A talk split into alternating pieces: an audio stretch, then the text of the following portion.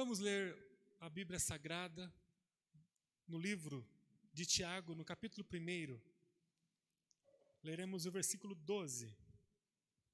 Que bom que você que está em casa pode compartilhar com a gente esse tempo. Se você conseguir ficar firme aí, né, se concentre, tire todos os ruídos que estão à sua volta, se for possível. Se tiver muito barulho, muito movimento aí perto de você, se você pudesse ir para um lugar mais isolado. É um tempo muito especial agora, que Deus vai falar conosco e eu queria que você aproveitasse cada instante que estamos vivendo aqui no templo. Vamos ler juntos Tiago, capítulo 1, versículo 12. O tema da nossa noite, razões para continuar. Vamos pensar sobre esse tema a partir da palavra do Senhor e daquilo que o Espírito Santo tem para falar em nosso coração. Razões para continuar. Vamos ler então a palavra do Senhor em Tiago, capítulo 1, versículo 12, que nos diz assim: Feliz é aquele que suporta com paciência as provações e tentações, porque depois receberá a coroa da vida que Deus prometeu àqueles que o amam. Feliz é aquele que suporta com paciência as provações e tentações, porque depois receberá a coroa da vida que Deus prometeu àqueles que o amam. Amém. Amém. Quero convidar você mais uma vez para que oremos ao Senhor. Deus, tu és o Deus da vida.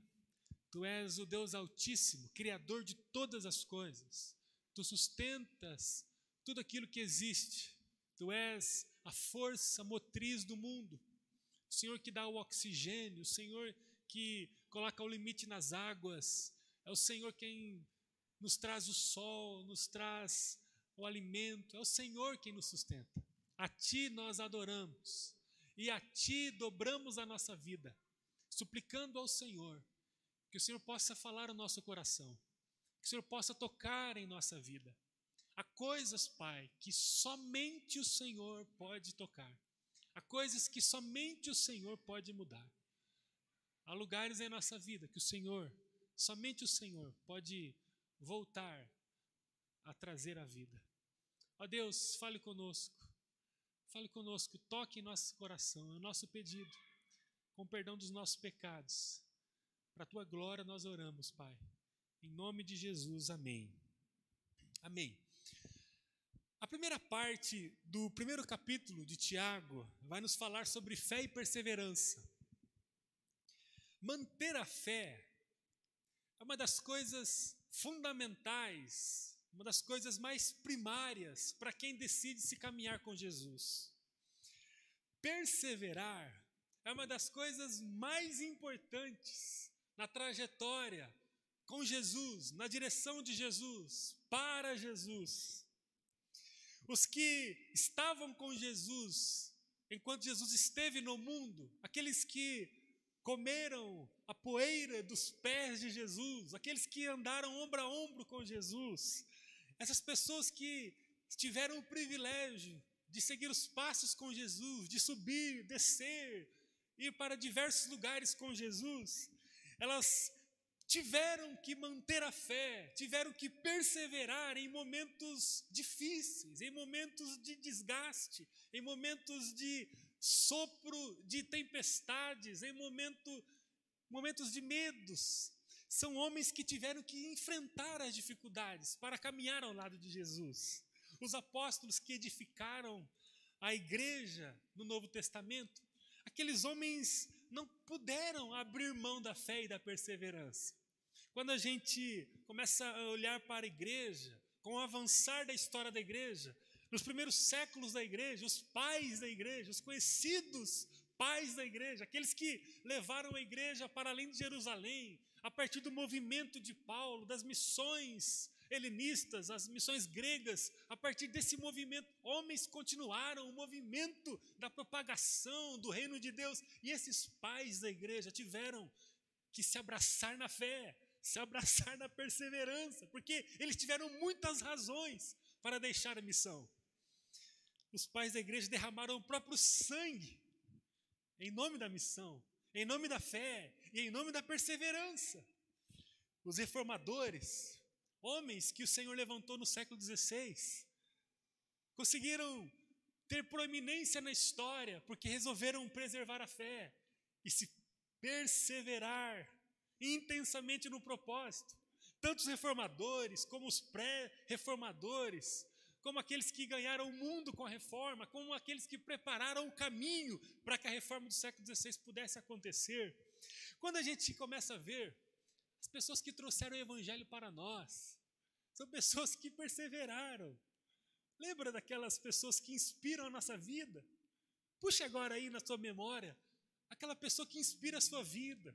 Talvez o seu pai, talvez a sua mãe, talvez o seu avô, avó, aquele ancião da igreja, ou aquele amigo seu que é da sua idade, mas que inspira o teu coração. Então, homens, mulheres, pessoas que o Senhor levanta para inspirar a vida de outras pessoas, pelo poder da perseverança, da fé. Perseverar é uma condição premente para quem decide se andar com Jesus. Tiago nos diz que precisamos suportar com paciência as provações e tentações, porque depois receberemos a coroa da vida que Deus nos prometeu. Perseverança não é uma atribuição dada para todos. Nem todos conseguem perseverar. Nem todos que se encontram com Jesus conseguem perseverar. Nem todos que passam pela mesa de Jesus conseguem perseverar. Nem todos que convivem ou nem todos que conviveram com a igreja santa, triunfante igreja de Jesus, conseguem perseverar. Nem todos que já leram a Bíblia inteira conseguem perseverar. Nem todos que serviram na igreja, nem todos que lideraram na igreja às vezes conseguem perseverar. Talvez você conhece alguém que não conseguiu perseverar. Talvez você até se surpreendeu com alguém que estava caminhando com Jesus, mas entrou, entrou num processo de esfriamento espiritual e deixou as armas e não conseguiu perseverar. Talvez você se lembre de alguém agora. Talvez alguém da sua família. Talvez você viu pessoas que perderam o brilho nos olhos. Pessoas que tinham um amor contagiante, abundante, contagioso, mas que com o passar dos dias foram perdendo a força, perdendo o brilho e não conseguiram perseverar. A perseverança não é para todo mundo. Mas eu oro para que ela seja para você, amém? Nós precisamos perseverar. Eu não posso saber qual é a tua situação hoje. Eu não consigo saber qual é o seu momento. Não sei se você está em cima com Deus ou se você está embaixo longe de Deus.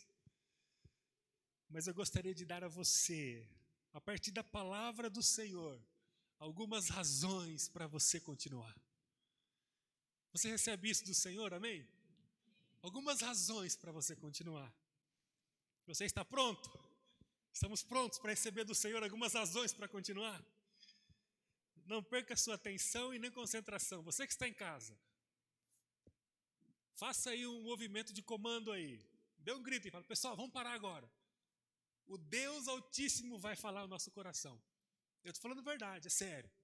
Prepare o seu pessoal aí. Se tiver alguém aí, se tiver um cachorro latindo, dê alguma comida para ele. Até que ele pare.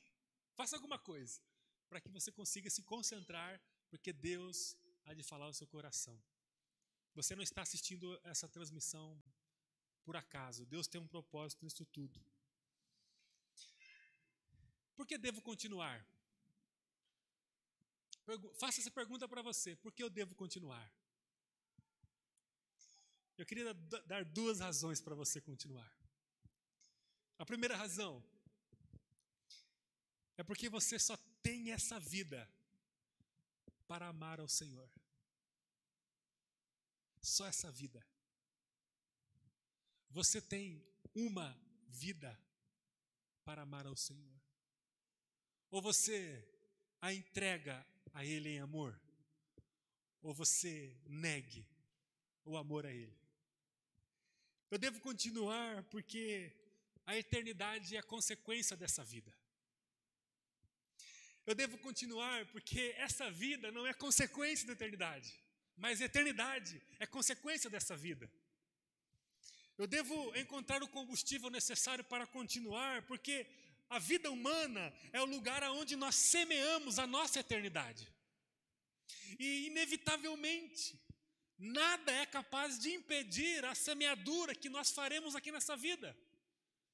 Aqui, a morte impede muitas coisas, impede a gente de desfrutar de coisas que a gente conquista. Quantas pessoas morrem todos os dias, deixando para trás muitas coisas que elas conquistaram?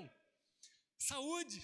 Quantas pessoas vivem tantos anos cuidando da alimentação, cuidando da atividade física, cuidando eh, da vida emocional, cuidando de todos os aspectos da vida e de repente é acometida ou vítima de um movimento trágico, de um acidente trágico, e ali perde a sua vida. Então, há muitas pessoas que semeiam coisas na vida e não conseguem desfrutar delas. Pessoas que começam a envelhecer e quando percebem muita coisa que poderia ter feito não fez, e aí não consegue achar sentido na semeadura que se faz no mundo. É claro que não podemos vender tudo, largar tudo, pegar uma peça de roupa e sair pelo mundo. Nós temos que sonhar, planejar, estudar, buscar a melhor versão da nossa vida, dentro de casa, fora de casa, no trabalho, nos ambientes sociais. É claro que sim. Só que toda semeadura que a gente faz aqui no mundo, ela não tem estabilidade, ela não tem garantia de aproveitamento. Agora, tudo que a gente faz aqui no mundo, sob o prisma da eternidade, será colhido. A morte não vai impedir a gente semear o que a gente faz aqui. A morte não tem força para colocar um ponto final em tudo aquilo que a gente construiu aqui. A vida humana é um lugar onde a gente semeia a eternidade. Paulo vai dizer aos Efésios que a nossa cidadania vem do céu. E de lá, nós aguardamos ansiosamente a volta do nosso Senhor Jesus Cristo. Filipenses capítulo 3, versículo 20. A vida no mundo é um lugar de semeadura. E eu, enquanto pensava sobre isso, eu, eu comecei a refletir e veio à minha mente aquilo que encontramos na Bíblia com muita clareza: que a vida no mundo é um noivado para o grande casamento que vai acontecer no final da vida. Você já pensou que a vida é um noivado? Eu sei que tem algumas pessoas que estão noivas aqui na igreja. O noivado é uma época fantástica. O noivado é uma época encantadora. É ou não é, irmãos? Os irmãos que já passaram pelo noivado, que já passaram pelo casamento. O noivado é uma época formidável. É o lugar do primeiro amor. Foi assim ou não foi, Mari, com William? Noivado é isso. O noivado é um período onde nascem os apelidos carinhosos e secretos. Tem ou não tem os apelidos secretos? Que só os dois sabem. Eu poderia falar alguns para vocês aqui, meu e da Ju, mas eu não vou falar. Mas eu sei que você tem alguns também aí. Aqueles apelidos que só vocês pronunciam um para o outro e sem a câmera ligada. É o noivado, é essa parte que estimula né, o carinho, a companhia. Eu quero estar junto, eu quero estar perto. O noivado é o, é o período onde se dá bastante presente, né? ou aquele período ali do namoro, do noivado, é onde se presenteia mais. Parece que as contas são menores. O noivado é o lugar dos sonhos. O noivado é o lugar dos planos. É ou não é? É. Mas também o noivado é o período em que a gente amadurece. O pessoal que está noivo aí, ó. O noivado é o lugar de amadurecimento. O noivado é, é a oportunidade que um tem de olhar para o outro e falar assim: ó, esse comportamento você vai deixar aqui no noivado, né? Não pode levar para o casamento, não. Não vai caber em casa, não, esse comportamento aqui. Tem algumas coisas que a gente tem que deixar no casamento também, mas o noivado é um bom período para que a gente identifique algumas coisas que não podem entrar dentro do casamento. O noivado é uma espécie de, de estufa, onde a gente amadurece algumas coisas essenciais para a vida matrimonial. É o período onde o caráter é testado e aprovado.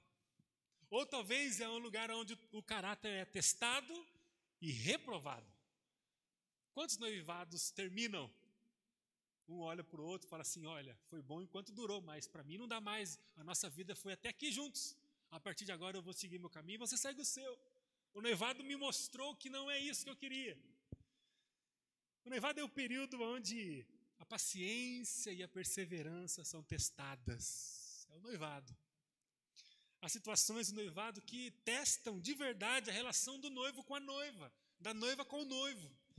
E essas situações, elas fortalecem demais para que a relação seja forte. Nós estamos na época de desfrutar o noivado com o Senhor. Os irmãos estão me entendendo? Nós estamos com uma aliança de noivado com o Senhor. Ele é o noivo. E nós somos a noiva. E nós estamos aguardando Ele vir nos buscar. Enquanto Ele não vem nos buscar para que vivamos eternamente junto com Ele, nós estamos numa aliança de noivado. Nessa época, nós precisamos amar o Senhor.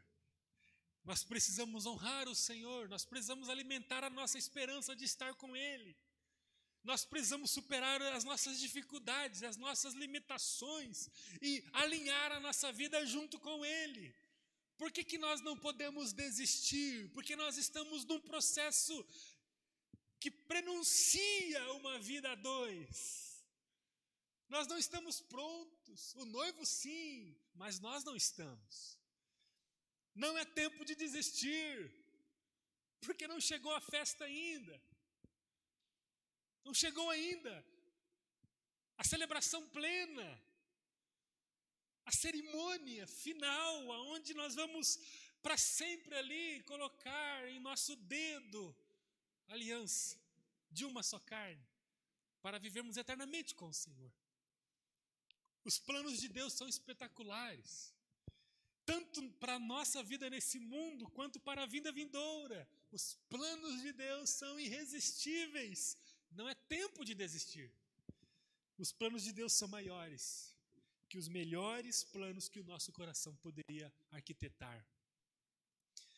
Por que não podemos desistir? Porque temos apenas essa vida para amar ao Senhor até o grande dia do nosso casamento.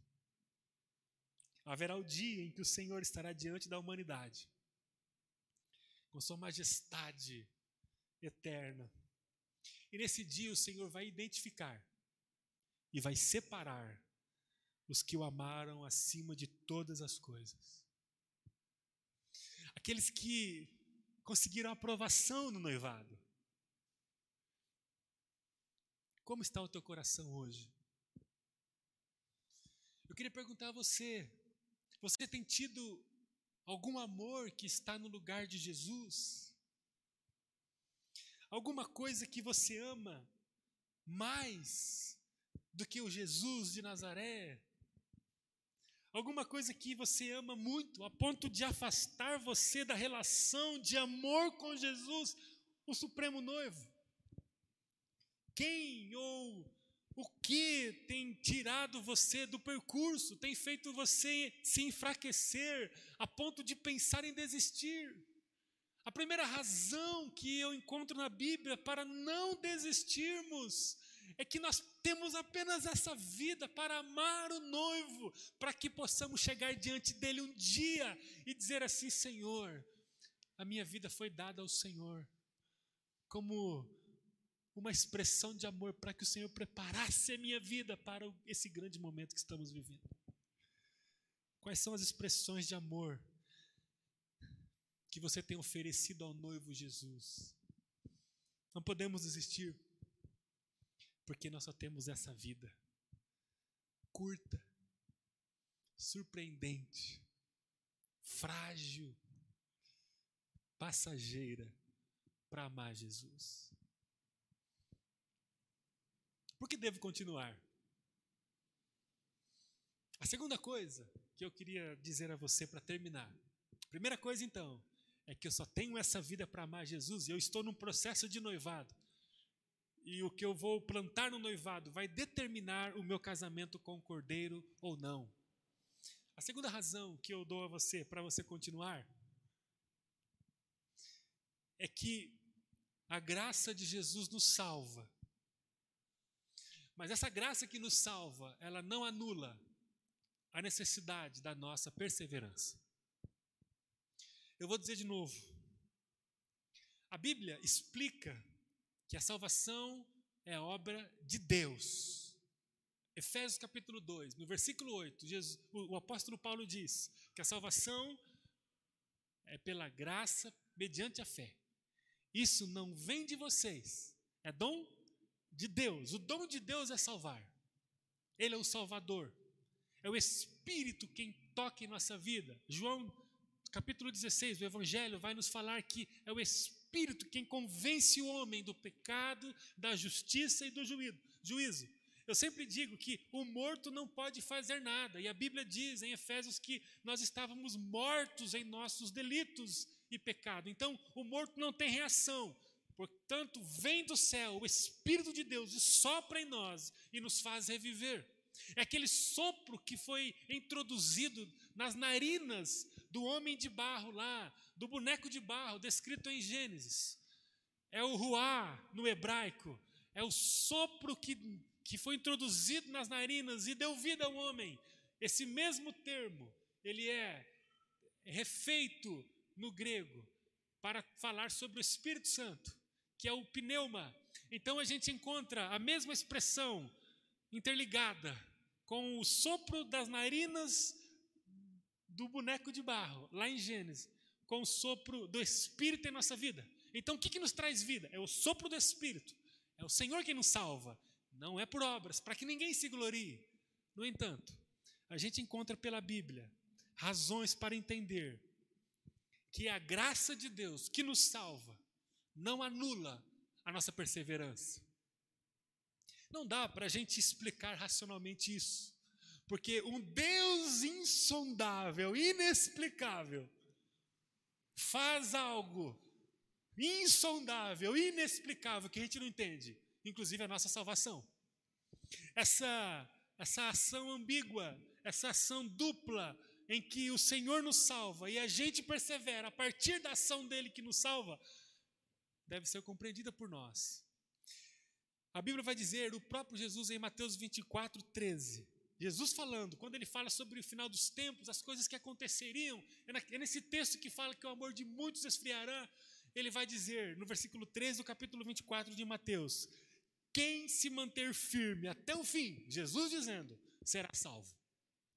Aquele que perseverar até o fim será salvo. Portanto, ninguém vai chegar no final da vida salvo pela graça negando a perseverança. Estão me entendendo? Ninguém vai receber a glória eterna de Deus que foi dada pela salvação em Jesus pela graça, negando a existência da perseverança dentro de si. Não tem como a gente negar a necessidade de mantermos focados e perseverarmos até o fim. Ninguém vai receber o galardão glorioso das mãos do Deus eterno, rejeitando o amor a Cristo nesse mundo. Porque quando eu não persevero, eu abro mão do amor de Cristo. Porque o que, que Jesus quer de nós? O nosso amor. Ele quer o nosso coração. Ele não quer alguns rituais durante a semana. Ele não quer algumas ações pagãs. Ele não quer sacrifícios humanos como palha ele deseja o nosso coração. Ele deseja que a gente chegue diante dele todos os dias contritos e quebrantados, dizendo: Senhor, nós estamos aqui porque nós queremos amar o Senhor. O que, que o Senhor quer de mim? Aonde o Senhor quer que eu vou? Eu irei. O Senhor quer que do nosso coração brote um sentimento de amor constante e intenso por Ele. Eu preciso perseverar amando ao Senhor.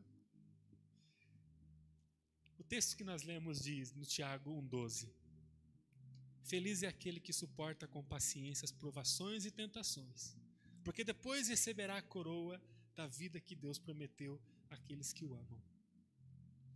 Quais são as provações e as tentações que estão tentando tirar você do caminho? O que tem tentado convencer você a desistir de continuar? Você que está em casa. Será que é um amigo? Será que são alguns amigos? Será que é alguma obsessão? Será que é uma obsessão por diplomas? Será que é uma obsessão por sucesso profissional? Por riquezas? Falei para Juliane que esse ano eu vou estudar. já tracei um plano de estudo, cursos, eu vou estudar. Eu preciso estudar, eu preciso ser um pai melhor, um esposo melhor, um pastor melhor, um amigo melhor. Eu preciso estudar. Eu quero gastar meus dias dentro de uma escala e de uma agenda equilibrada, estudando. Mas eu sei qual é o lugar do estudo no meu coração. Esse lugar, ele não pode tomar um milímetro do lugar do Senhor Jesus. Ele não pode afetar o meu tempo de qualidade com Jesus, a minha vida devocional com Jesus, a minha ação ministerial para Jesus, por Jesus, com Jesus. Ele não pode me impedir de estar com pessoas em nome de Jesus para oferecer as boas novas de salvação a Jesus. Ou seja, será que tem alguma obsessão no meu coração, alguma coisa que tem fervilhado em minha vida, que tem impedido a minha vida de seguir em passos firmes para um lugar de vida intensa, de amor e de devoção a Jesus? Será que é algum tipo de idolatria? Idolatria é você colocar no coração, no centro do coração, um Deus que não seja o Deus Criador, Pai de Jesus Cristo, o Senhor Jesus e o Espírito Santo. Ou seja, se houver alguém ocupando espaço da Trindade no meu coração, é idolatria. Aí eu pergunto: será que tem alguma coisa que você tem colocado no centro do coração? Pode ser a própria saúde, pode ser o corpo, pode ser bens, pode ser investimentos, pode ser a própria família. A família chegou no nível no meu coração que eu abro mão de Jesus, do meu relacionamento com Ele, da minha relação de amor com Ele, para olhar para minha família, como se pudéssemos cuidar e construir a família por si só. Quem somos nós?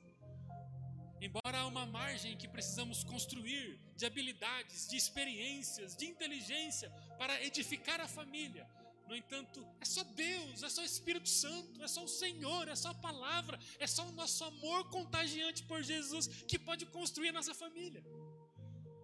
Olhamos para os filhos e a gente encontra, se não for a graça de Jesus em minha vida, eu não tenho os meus filhos. Os meus filhos, embora estamos num tempo diferente, mas eles passam mais tempo com outras pessoas do que comigo. O que tem colocado a tua vida para se movimentar? Tem alguma coisa além de Jesus? Talvez o próprio namoro pode ser um empecilho para você continuar. Uma paquera, Sabe outra coisa que também às vezes pode ser um empecilho para você continuar? A fragilidade da igreja. Pessoas que não conseguem continuar, que se inclinam para a desistência por causa das motivações que a fragilidade da igreja as dá.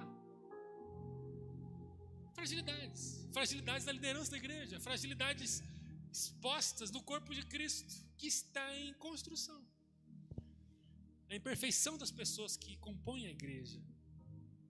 Sabe outra coisa? A frustração com o próprio Deus. Talvez você gostaria de receber algo de Deus, você orou, jejuou, fez campanha e Deus não deu. E aí você fica chateado, falar: Não sei se Deus é tão próximo assim, eu vou, eu vou tirar um pouco o pé. Ah, perdi uma coisa muito importante. Eu pedi tanto para Deus preservar na minha vida isso, acabei perdendo, me desmotivei. Talvez alguma frustração com o próprio Deus pode ser um estímulo para você não continuar. Ah, irmãos, eu poderia ficar falando aqui um tempão. Eu quero terminar dizendo que nós devemos continuar. Porque nós só temos essa vida para amar o Senhor. E ela é muito curta. Nós temos que amar o Senhor. Quem não está disposto a amar o Senhor não vai suportar isso aqui. Ou é por amor a Ele, ou nada pode nos manter aqui.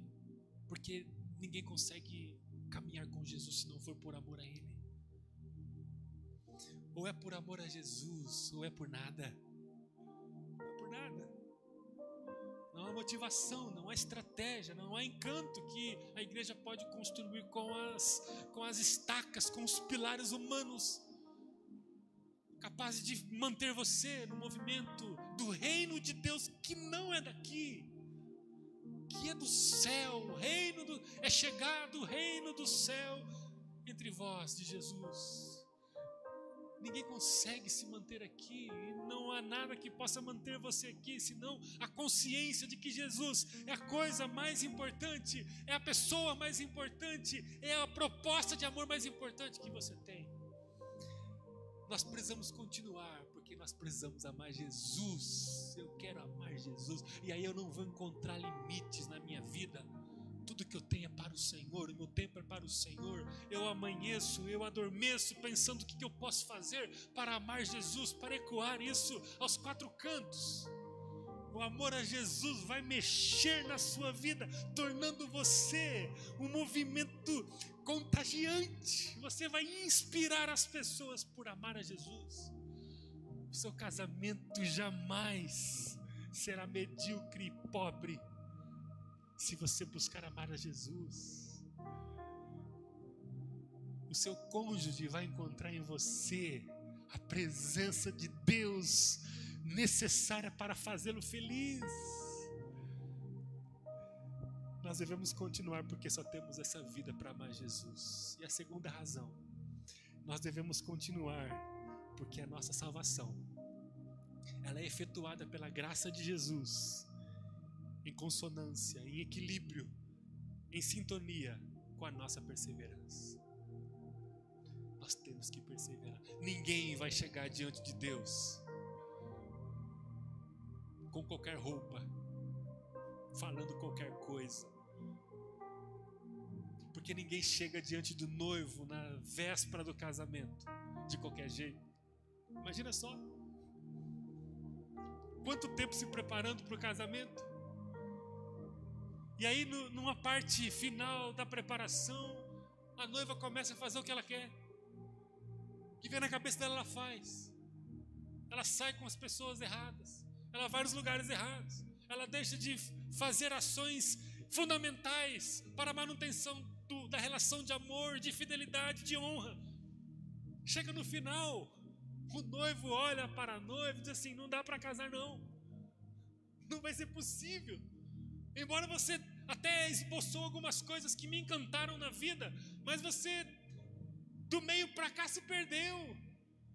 Você foi em lugares que envergonhou a minha vida. A minha vida ficou humilhada diante de algumas coisas que você falou. Você saiu falando para todo mundo coisas que não tem nada a ver com aquilo que a gente conversava. Você pegou o nosso compromisso de amor, a nossa aliança de fidelidade e pisou e buscou outras alianças, outras parcerias. Você não priorizou a nossa relação. O noivo fala: não, não é possível, não é possível. Nós precisamos perseverar até o final, porque a perseverança é fundamental para um dia chegarmos diante de novo. E eu quero dizer uma coisa para você em caixa alto: mundo vai chegar diante do noivo. Quem é o audacioso que vai dizer que vai pegar um atalho? Todos comparecerão diante do Deus Todo-Poderoso. Todos vão de estar ali. A questão é que nem todos são noiva. Porque não amaram o Senhor na ínfima e pequena vida que tiveram. E não perseveraram. Temos razões para continuar. Eu queria orar com você que está em casa agora também. Você que está aqui, vamos orar. nós temos razões para continuar. Eu queria dizer a você que é tempo de você voltar. Você que está aqui, talvez seu coração está esgotado, é tempo de você renovar o teu coração. Se você está em casa, você não faz parte da nossa comunidade, você não faz parte de nenhuma comunidade, está perdidão da vida aí, manda uma mensagem para gente. Nós queremos ligar para você, tomar café com você, nós queremos ajudar você. Você tem razões para voltar. Você tem razões para seguir, para continuar. Não perca o melhor da sua vida. O noivo está esperando você regressar para o lugar de onde você nunca deveria ter saído. E nós que estamos aqui, nós renovamos nessa noite. Amém? Renovamos o nosso compromisso de amor com Jesus. Amanhã, segunda-feira, final de mês. Aquele tumulto de final de janeiro que boa parte de nós vive. Coisas que a gente vem acumulando do ano passado, esse ano né, estranho, diferente. A gente está assim, meu Deus, um monte de interrogação no coração, um monte de questão para resolver. Bom, é nesse momento mesmo. Segunda-feira eu vou me decidir a amar Jesus. Senhor, eu quero amar o Senhor. Vamos conversar assim? Conversar. Eu queria conversar com alguém que ama Jesus. Converse com alguém da igreja. Ligue para mim. Mande uma mensagem para mim. Você me encontra em algum lugar. Eu faço questão de responder você. Encontre alguém da igreja, temos líderes aqui na igreja, temos pessoas que vão ligar para você, vão tomar café com você. Irmã, alguma mulher vai tomar café com você. Irmão, alguém vai tomar. Mas não fique sozinho. Eu queria conhecer Jesus. E onde encontro Jesus? No movimento da igreja. O corpo dele se forma na igreja. E aí, eu queria dizer a você: amanhã, segunda-feira, ame a Jesus. Terça, ame a Jesus. Se envolva na igreja. Em nome de Jesus, eu queria desafiar você a isso. Feche teus olhos. Eu queria que a gente terminasse esse momento cantando uma canção. enquanto o pessoal vai se preparando para a gente cantar, eu queria convidar você